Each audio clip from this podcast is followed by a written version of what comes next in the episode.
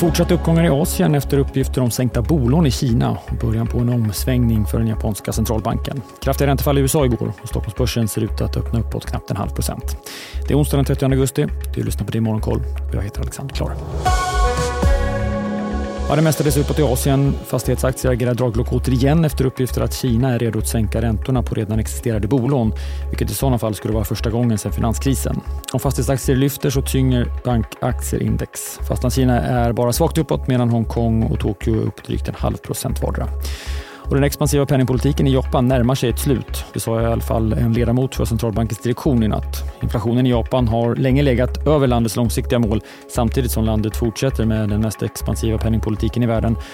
Och I början på nästa år, sa ledamot Tamura, kan man ha tillräckligt med data för att känna att man långsiktigt når inflationsmålet.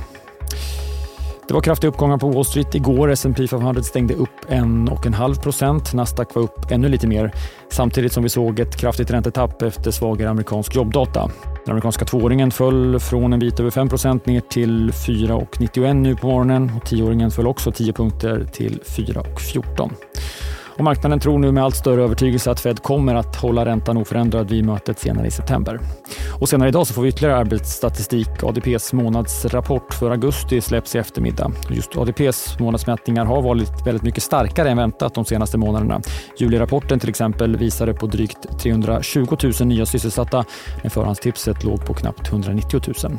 Nu är förhandstipset på 195 000 nya sysselsatta i augusti. Man brukar säga att ADPs siffror har bäring för den stora och viktigare officiella statliga arbetsrapporten Non-Farm Payroll som kommer på fredag. Men till skillnad från ADP har Non-Farm varit svagare än väntat både i juli och i juni. Tillbaka till idag så får vi också en andra utläsning av USAs BNP för det andra kvartalet. Ekonomin växte med 2,4 procent i årstakt enligt den första snabbutläsningen.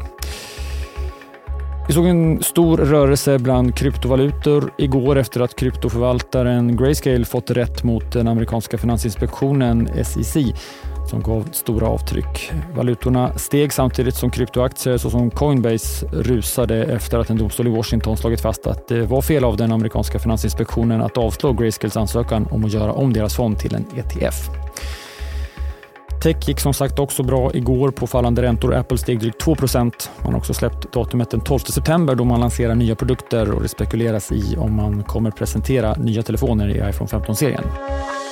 Sveriges årsköpkraften för bostäder är på en ny rekordlåg nivå. Det visar Swedbanks boindex som sjönk under andra kvartalet. Förklaringen är känd. Stigande bolåneräntor och högre bostadspriser är en stark cocktail. Enligt Swedbank så måste ett hushåll som köper en bostad idag lägga i genomsnitt 33 procent av sin disponibla inkomst på boendeutgifter. I Stockholm och Göteborg behöver ensamstående som köper en bostadsrätt i genomsnitt lägga 75 respektive 63 procent av sin disponibla inkomst. Riksbanken kommer med ett räntebesked om drygt tre veckor. Banken Nordea kapar personal. Banken kommer att minska sin aktieavdelning på grund av det försämrade marknadsläget. Men hur många tjänster som försvinner och vilka kontor som berörs är inte känt. På tal om bank så fortsätter fastighetsmagnaten Erik Selin tanka aktier i nischbanken Collector där han är ordförande och storägare. Selin har köpt aktier för drygt 3,6 miljoner kronor. Och I grannlandet Danmark meddelade vindkraftsbolaget Ørsted sent igår stora nedskrivningar i sin amerikanska portfölj på sammanlagt 16 miljarder danska kronor. Och man skyller på försörjningskedjan, investeringsskatt och räntehöjningar. Vi följer den öppningen likt de andra bolagen och så håller vi koll på amerikansk BNP och jobbsiffror. Tysk inflation väntas under dagen och riksbanksledamot Anna Breman talar vid lunch. Flera nyheter som vanligt på sajten de.se. Missa inte Börsmorgon klockan kvart i nio. Programmet går ju också, precis som Morgonkoll, att lyssna på som podd senare idag. Vi hörs igen imorgon. Jag heter Alexander Klar.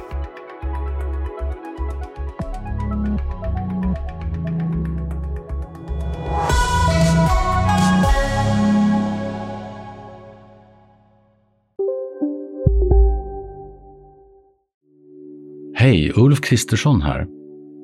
På många sätt är det en mörk tid vi lever i. Men nu tar vi ett stort steg för att göra Sverige till en tryggare och säkrare plats. Sverige är nu medlem i Nato. En för alla, alla för en. Har du också valt att bli egen?